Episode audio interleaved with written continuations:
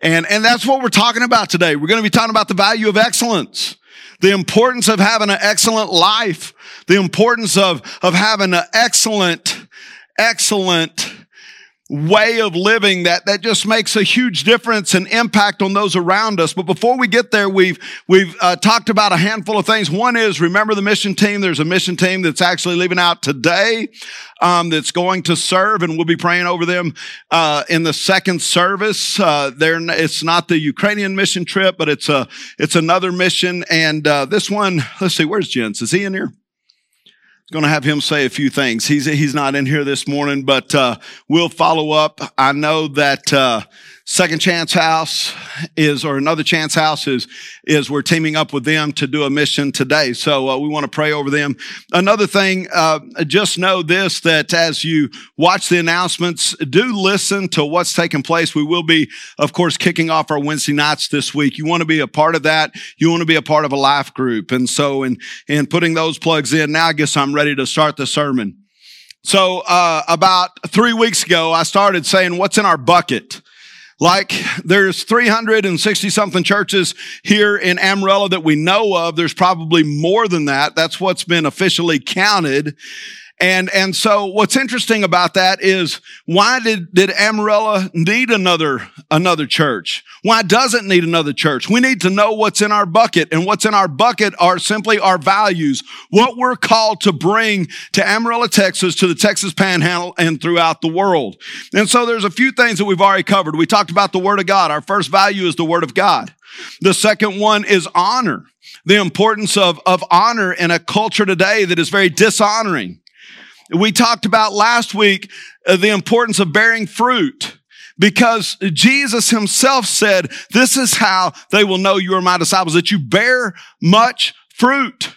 It's a command from Jesus himself. And today we're going to talk about this value of excellence. Now, I didn't have a lot of excellence, I guess, going throughout this week. I thought I did, but sometimes we're so busy and and and we're we're running Mach 5 whatever that is that's fast and and because of that I'll tell you something I did Wednesday that I should not have done Thursday morning, first thing at seven o'clock, I was supposed to go to the VA and have blood work done. And then at nine o'clock, I was seeing the doctor. And so, um, Thursday, I'll back up to Wednesday here in just a minute, but Thursday I decided, well, you know, um, uh, I better get there, right? And so I get there on time. They draw my blood. I go into Dr. Millender's office and I'm sitting there waiting on a physical. And here in a moment, her nurse comes in, takes my blood pressure and, and does all the little preliminary things. And then Dr. Millender comes in and she's got like two or three other people who follow her in. And she immediately said, how do you feel? I said, oh, as good as I look. She said, you're not feeling very well because these numbers are completely off the chart. And when she told me that, I said, I said, Oh, really? What, what number are you talking about? She said, I'm talking about your cholesterol. Like, like your LDL is this high and, and the other one's this high. But she said, I want you to see how this reads. It says unreadable on the bad cholesterol. And she said, so we're going to have to do something right now with you. And I said, well, now okay, but I just want you to know I had blood work done a couple of weeks ago and it, it was within normal limits. She said, that doesn't make any sense. And I said, well, now let me back up just a moment.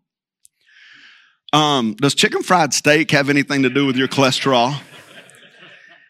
what you don't know happened this past Wednesday was, uh, of course, we had our uh, life group leader training, if you will, and and uh, 150 people here and tables everywhere. And Eloise did a phenomenal job. And we had chicken fried steak, mashed potatoes, cream. I mean, my favorite favorite of everything. And it's funny because she said, the doctor said this, did you have cobbler too? I said, oh yeah, two bowls of it. And I said, uh, now, after we had finished cleaning up, myself, Barry and Christy Jocelyn, a couple of others, we were in the kitchen there, some last minute things, and the chicken fried steaks were sitting out. And I haven't had one in a long time. Now, I'd already eaten one that night.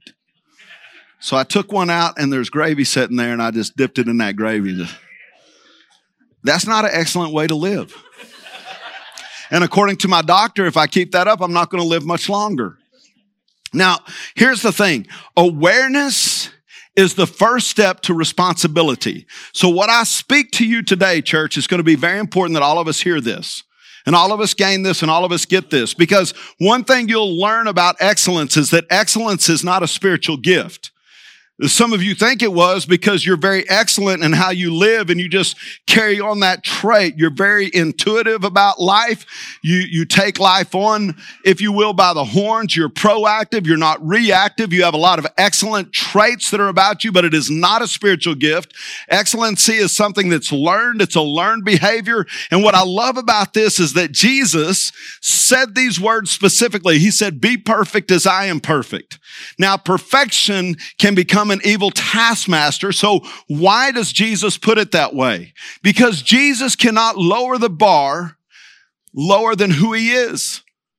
He is perfect. He is perfect. So he sets the bar high and he brings us to this place in our life where we begin to pay attention to the details. Any of you that were in the military know the first thing you learn is attention to detail. You start paying attention to what's behind doors, what's in the corners, what the carpet looks like, what the floors look like, what the privates need to do right? What, what the wall lockers should, should look like, how you fold your socks, how you fold your drawers or your underwear. All of that is attention to detail. Excellence follows that. Today, I want to make you aware so that we can all become responsible with what the Lord has given us. If you would please stand for the reading of the word this morning. It comes to us from Colossians 3 verse 23. It's a short, short scripture that Jesus reminds us, or that the apostle Paul reminds us of the importance of excellency. Colossians 3:23 Whatever you do work at it with all your heart as working for the Lord not for human masters since you know that you will receive an inheritance from the Lord as a reward. It is the Lord Christ you are serving. You may be seated. So we work with a spirit of excellency within us Every message should come to you in many ways prepared, hearing from the Lord in a spirit of excellency that we work on our call. And as we work within our call, as we are equipped in our call, it's going to make a difference in how we present our gift sets. When we present our gift sets in excellency. The Bible states that we are ambassadors of Christ, which means that we represent Christ in all we are and all we do. Excellence is doing the right thing even when no one is looking. That's the way it is. I, I worked for a farmer.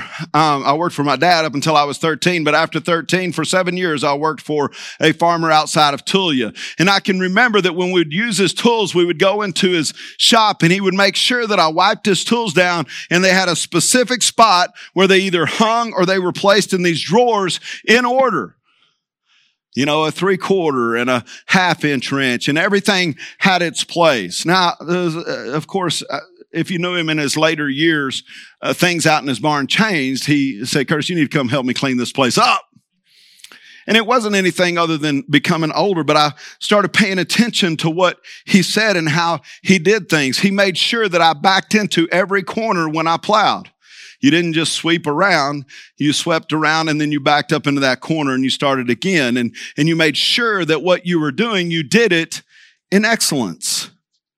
Excellence is something that we learn. Like I said, it's doing the right thing even when others aren't looking. You know, if you have an old car out there, some of us treat an old car like an old car. Well, it's just an old car, an old pickup. Do you ever clean that thing up? You know, it, it, it's, it's valuing what God has placed in our care. Look, if you take it down, you should do what? Put it up. Come on, church. See, you having to learn it. Okay, let me give you another one. If you spill it, wipe it up, clean it up, right? If it's the last piece of paper on the toilet roll, somebody said use it. And I know who said it too. And let me give you a scripture. 1 Corinthians chapter 12, Paul says, and I will show you a more excellent way. Excellence is an outstanding feature or quality, church. We would love our church to have some outstanding qualities that invoke God for his people. and invoke our people for our God. When you look at, at examples in scripture, there are examples of men and women who just stood out because they were simply, they were, it's a big word for me, but they were very good at what they did. I mean, men and women. Mary took, God took notice of Mary because there was something about Mary that stood out. She was young, but she was excellent in her ways. You look at Daniel. I want us to focus for just a moment on Daniel because I'm going to use him as a common theme throughout this morning's message. Daniel, he was taken from his own. He was taken from the Hebrew people. He was placed in the king's court, a foreign king, a, a, a huge kingdom that this king possessed. And you probably know the story of Daniel. This king's name was Nebuchadnezzar. He's the Persian king. He had to learn, and Daniel would have to learn a new language. He would have to learn new customs. Just as the king commanded him, he had to do. But Daniel was noticed even by the king's men. When they, uh, uh the king Nebuchadnezzar said, Hey, I need you to go over into these people and I want you to find the top three or four, bring them to the king's court. So he does. And Daniel is one that stood out above the rest, even among the other three that were chosen. Daniel 1 8 says that Daniel himself purposed in his heart that he would not defile himself. That Daniel was not a man who looked to defile himself. He wasn't a man who was going to look at the wrong thing. He wasn't a man who was going to do the wrong thing. God was still the Lord of his life and Daniel refused, regardless of where he was and what captivity he was in, he refused to step away and worship another God. He would stay with his God, the God of the Hebrews. Daniel was a man who was highly esteemed, is what Daniel 10 19 says. Daniel was a man of prayer and thanksgiving. Three times a day, he got down on his knees and he prayed, giving thanks to his God, just as he had done before. Now, you need to pay attention to that. That's Daniel 6:10. He is in captivity, and the scripture says he knelt down three times a day in the midst of foreign gods, in the midst of a king who would one day try to make himself God. Daniel knelt down in captivity, and his prayer was very specific. Did you see it? A prayer of thanksgiving. I, I, I struggle with our government today. He didn't even have his own government. And he still prayed a prayer of thanksgiving. He stood out. He was different. Daniel chapter 2 verse 14. Daniel was a man of wisdom and discretion. Daniel handled the situation, all situations with wisdom and discretion. In Daniel 6, verse 20, Daniel was able to risk everything, even his own life, because he trusted his God.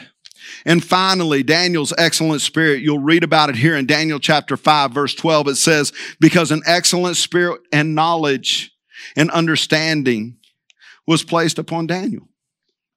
He's just, he's excellent in all of his ways. And so he stood out above the rest. All of us have come equipped to hear God say, well done, my good and faithful servant. However, if we don't do things well, what will we hear from our God? Well done.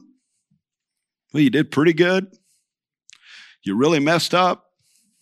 What do we look to hear? See, excellence, listen to me, is not perfection. Even though Jesus says, be perfect as I am perfect, he's calling us to a way of excellence.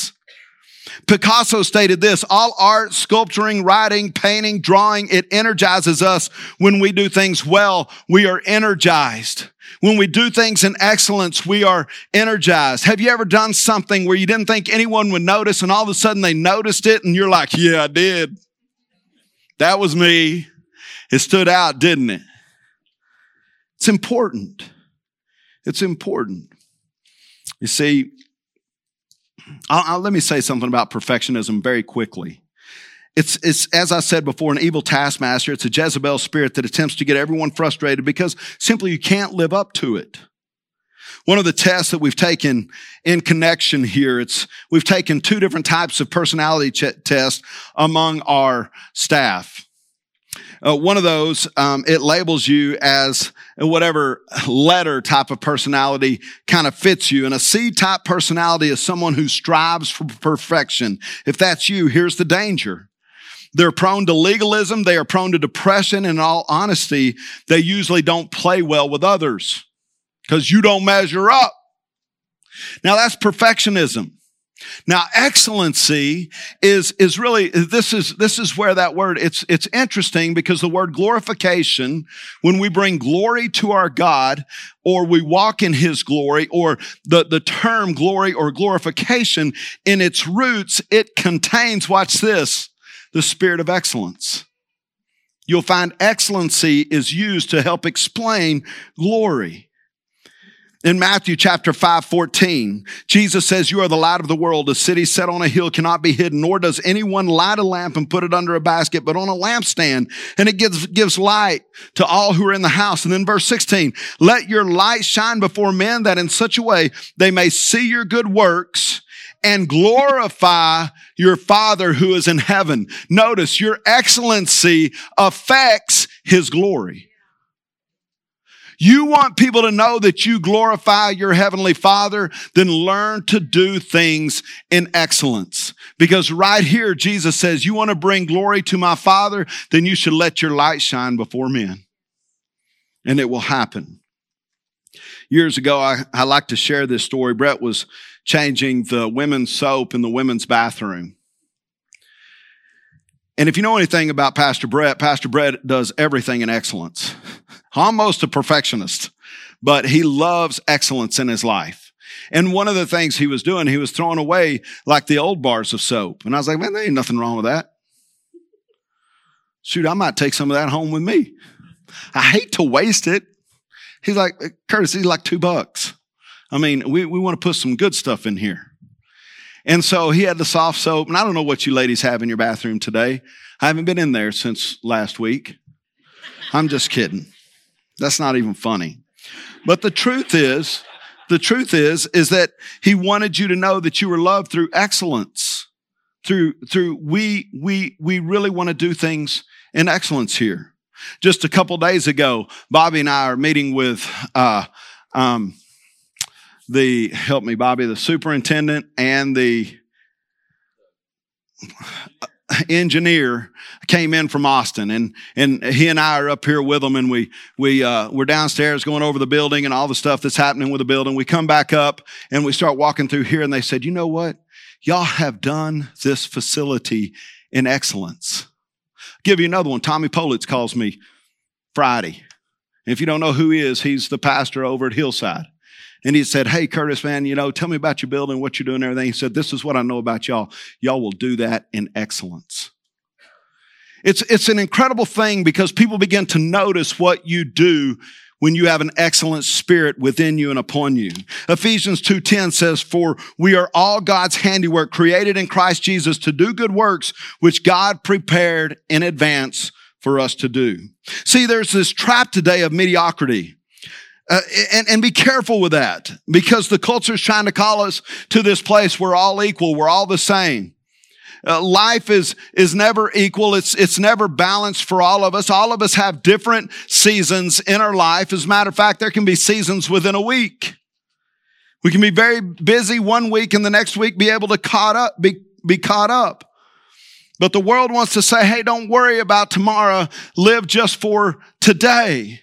Don't worry about doing things in excellence. You have a video game to play. Don't worry about that yard. Don't worry about this stuff that we can put off.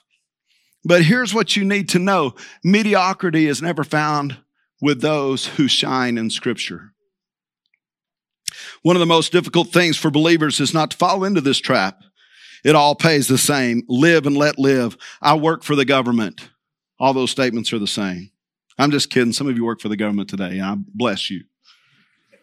There are all kinds of excuses, look, to check out. But the Lord wants us to check in and stay checked in. He wants you to let your light shine wherever you are, whatever you do, wherever you're going. You are one of God's children and you have an inheritance. So take care of the inheritance. There are areas of our life where we can apply excellence in so many things. There is no doubt where we can ask God to give us an excellent spirit in these things in these times, in these situations of our life. And the first one is this excellence in your behavior. Excellence in your behavior. We live in a day and time where it's no longer the squeaky wheel gets the grease. It's the crying, it's the complaining, it's the whining, it's the yelling, it's the screaming. That's who we listen to. And that's a shame because that's what our culture, that's what our news media, that's how they're saying, if you want to be heard, do it this way. But that's not really being excellent in all your ways, especially excellent in your behavior. The first thing that caught the king's eye was Daniel's appearance, if you notice. He had an appearance about him. He had a glow about him. How he carried himself among his peers. He stood out. His vocabulary, his natural ability to lead. His ex, he is excellent in all that he could be as a young man. He looked different. He stood out from everyone else. He wasn't screaming or throwing a fit. He was saying, Lord, use me in the situation and in the circumstance, rise me above. Help me to show them a more excellent way. First Peter chapter 2 verse 12, live such good lives among the pagans. Do you know what a pagan is? It's a non-believer. And Peter, Peter's pretty cut and dry. He and James like to throw the rock and see who it hits. Live such good lives among the pagans that though they accuse you of doing wrong, they may see your good deeds and what? Glorify God on the day he visits us. That they'll even recognize, that they'll even see. See, I knew that, that back early on in my own life, there were people who stood out who did things above and better or went the extra mile more than others. Uh, Jesus, if, if you remember, Jesus says, if someone asks you to go one mile, do what? Go with them two, because the Roman soldiers could command that. Oh, if someone asks you to carry their tunic, carry their shirt as well. I mean, he's telling us, look, you be the one who is excellent among the pagans. What about those who never join the gossip? Who never join the malice? They're not reactive, but they're proactive. What about those who are for us, even though they didn't join us, so to speak? Like these other pastors who talk to me about the excellence that we have here. They're for us. They're not against us. They see something about us. There's something here that's glowing. There's a miracle that's happened on South Bonham Street. And I believe a lot of it just simply comes from doing things in excellence. So Oftentimes we get skewed in our thinking that God is only for us. Be careful with that. We need to relate to the unbelievers in a way that is excellent. Be excellent in our behavior.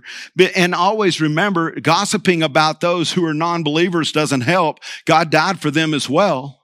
They should see something in us that they desire.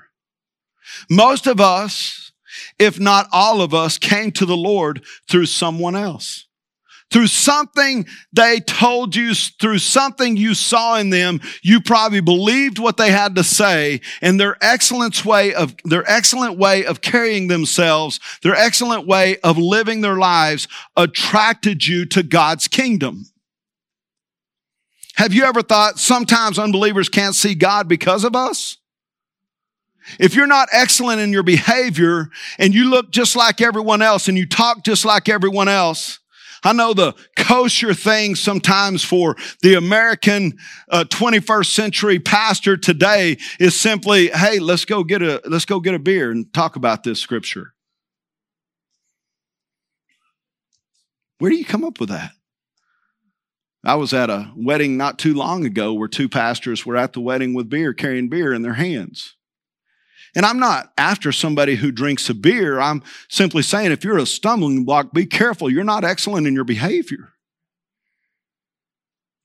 It's, it's important that you pay attention to who's watching.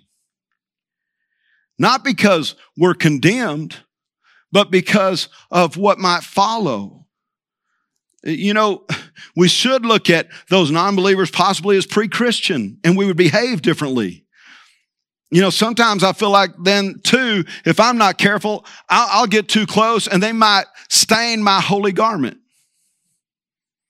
My wife got me this shirt about a month ago. It's called Untucked. You guys ought to send me a new one. I just gave you a plug. I've had three compliments on it this morning. But isn't that true? We're afraid that they're going to stain our holy garments. There's this time of visitation that Peter talks about. How many of us got a visitation? Paul tells the church of Corinth, today is the day of salvation. It could be the day of salvation for someone. And we've got to pay attention whether or not our lives are bringing glory to our Father through our excellence in our behavior.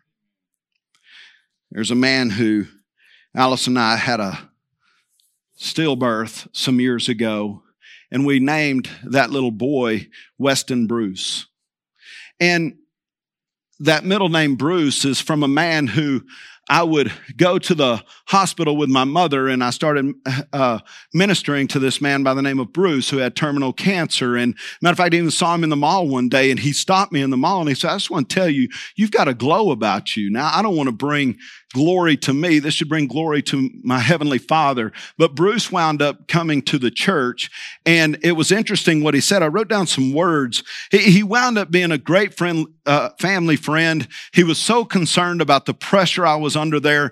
Oftentimes I would go to my office and he would have fish and he would have rice, which I don't eat rice he would he would have my plate sitting on my desk and he and he would tell me this not only do you need to eat that but you need to pay attention to the diet that i put put next to it because you need to take care of yourself curtis and you don't do that. And i need bruce in my life today. But anyway uh, bruce he He's, uh, like I said, deceased today, but I remember him telling me that he used to go to church and the pastor was so boring that he counted the tiles in the ceiling and he could tell me the last three churches how many tiles were in the ceiling that he had visited. We would baptize Bruce uh, a few months later, and Bruce just became a great friend of mine. But Bruce was a man who really did know the value of excellency in his own life.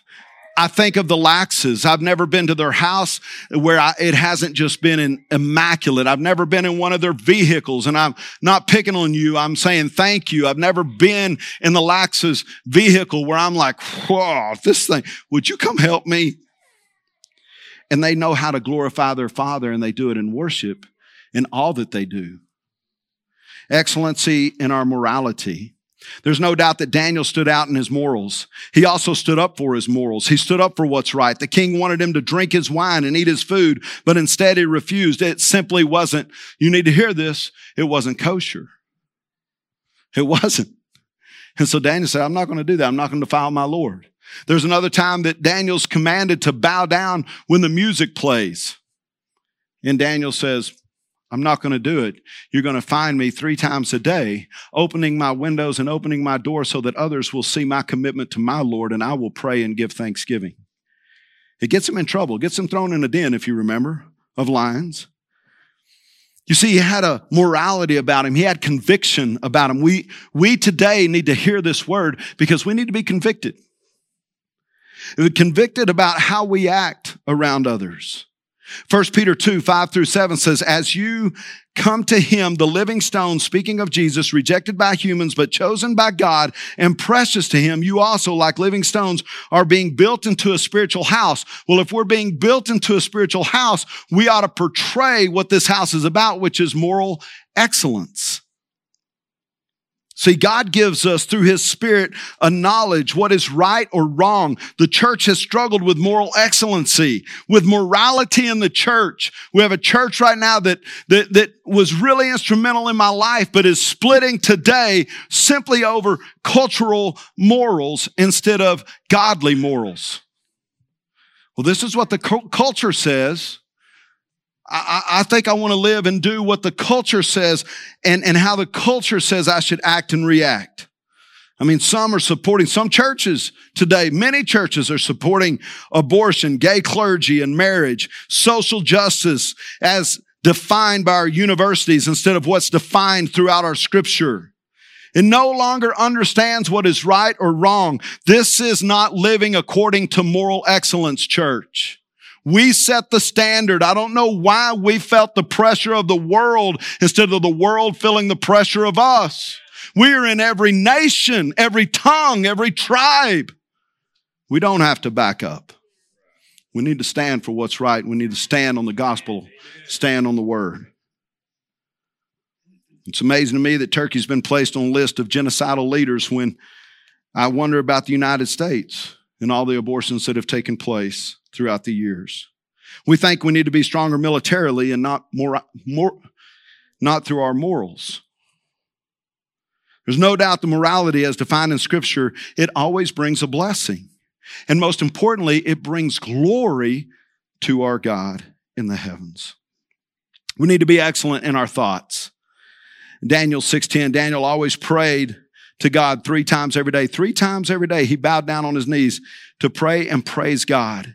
And even though Daniel heard about the new law, he still went into his house to pray. He went up to the upper room of his house and he opened the windows that faced toward Jerusalem. Then Daniel bowed down on his knees and prayed just as he had always done. Philippians 4 reminds us, think on these things is what the apostle Paul says. He goes on, dwell on these things. We live in a culture that is about negativity, critical thinking, problem solving, figuring out everything that is wrong. Every morning there's a drive to try to form us to look at the negative. The devil attempts to get us down. You want to mess up your family or small group? Just get negative. I've done it plenty of times. Talk to me if you want someone who's excellent in that. I don't like it. I just know I get more grumpy as I get older. I still like to go back and meditate on the day that my life was changed. One day I was bound, but now I'm free. The thing Paul constantly had before him, he finally sees. The first meeting in the church here 10 years ago, we had seven people or 11 years ago. The Bible says the gospel of Jesus Christ is the good news and that we win. Look, church, it's important that we become excellent in our thoughts. I remember a, a, a friend of mine called me one day and we were over at the other building.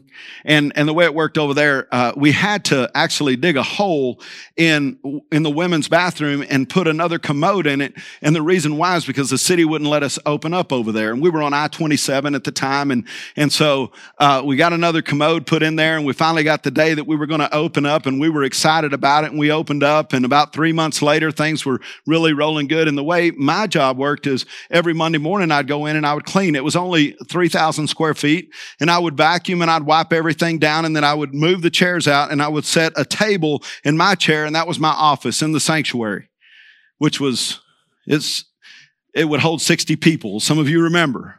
But I remember one particular Monday morning, I went into the men's bathroom and I knew that the line had backed up the, the, the Sunday before, the Sunday prior, and it was backed up and, and, uh, uh, I didn't pay any attention uh, to it on that day, but this Monday I was cleaning the bathroom. I go in there and some little boy had peed in the corner. And just, I'm talking about, boy had a bladder. And that time, Bill, you called me that day. You don't even remember. He called me that day. He said, Hey, man, what's it like serving the Lord? And I wasn't happy. And I said, I'm going to find this man and his, or this boy and his father. I know who it was that came out of here. Look, it makes a difference because when we don't clean up after ourselves, here's the truth irresponsibility is never neutral. Someone else has to take care of it. And so when we live our lives in an excellent way, it makes a difference. And then finally, be excellent in your relationships. Daniel and his three friends would literally, literally refuse to eat. They would all find themselves in a fire. They wouldn't, they, they refused to walk away from their God. And it's amazing where they wound up. They were not only close in their relationship, but through their relationships, you understand the king was always the king, but he had uh, three to four presidents at all times during that time. You can go read about Persia and all this stuff, but Daniel was one of the kings. And as a matter of fact, eventually they would become jealous of Daniel, even his closest friends, because he was so excellent. He kept getting promoted. They were very concerned about him, but he was one of the presidents, if you will. It's neat to, to read about excellent people in scripture and the relationships that they had. You'll find a David and a Jonathan. You'll find that Jesus, he, he had those that he was close with. He had Peter, he had James, he had John. He would take them onto the Mount of Transfiguration with him. Look, I want to encourage you. This week, we, we went through our life groups and life groups are kicking off. Eloise did a phenomenal job this week on expressing the importance of life group. Let me give you a couple things there so that, you, that will help you being in relationship with one another and being excellent. One is this. Relationships forge our character. You don't know you outside of a relationship with someone else. You don't. And let me give you another one. The opposite of life group is death alone. And, and too many people, the antonym, if you will, is death alone. God calls us to be excellent in relationships, and we are called to be in relationship one with another. It is a value of harvest What? connection. That, that, that name was chosen for us because it's who we are. And so we are called to be excellent in our relationships. And some of you are the I don't know, some of you are the average Joes, some of you are the pros. And you've heard me give that, that talk before, but it's so important that we listen. You don't know you apart from others, apart from God and apart from one another. So learn what it means to have the value of excellence in your relationships. I had to move quickly this morning. I thank you all for being with us. Let's make sure that we carry excellent lives out into this world in order to bring glory to our Father. Would you please stand? I'm going to ask those who are on the altar team this morning to make their way forward.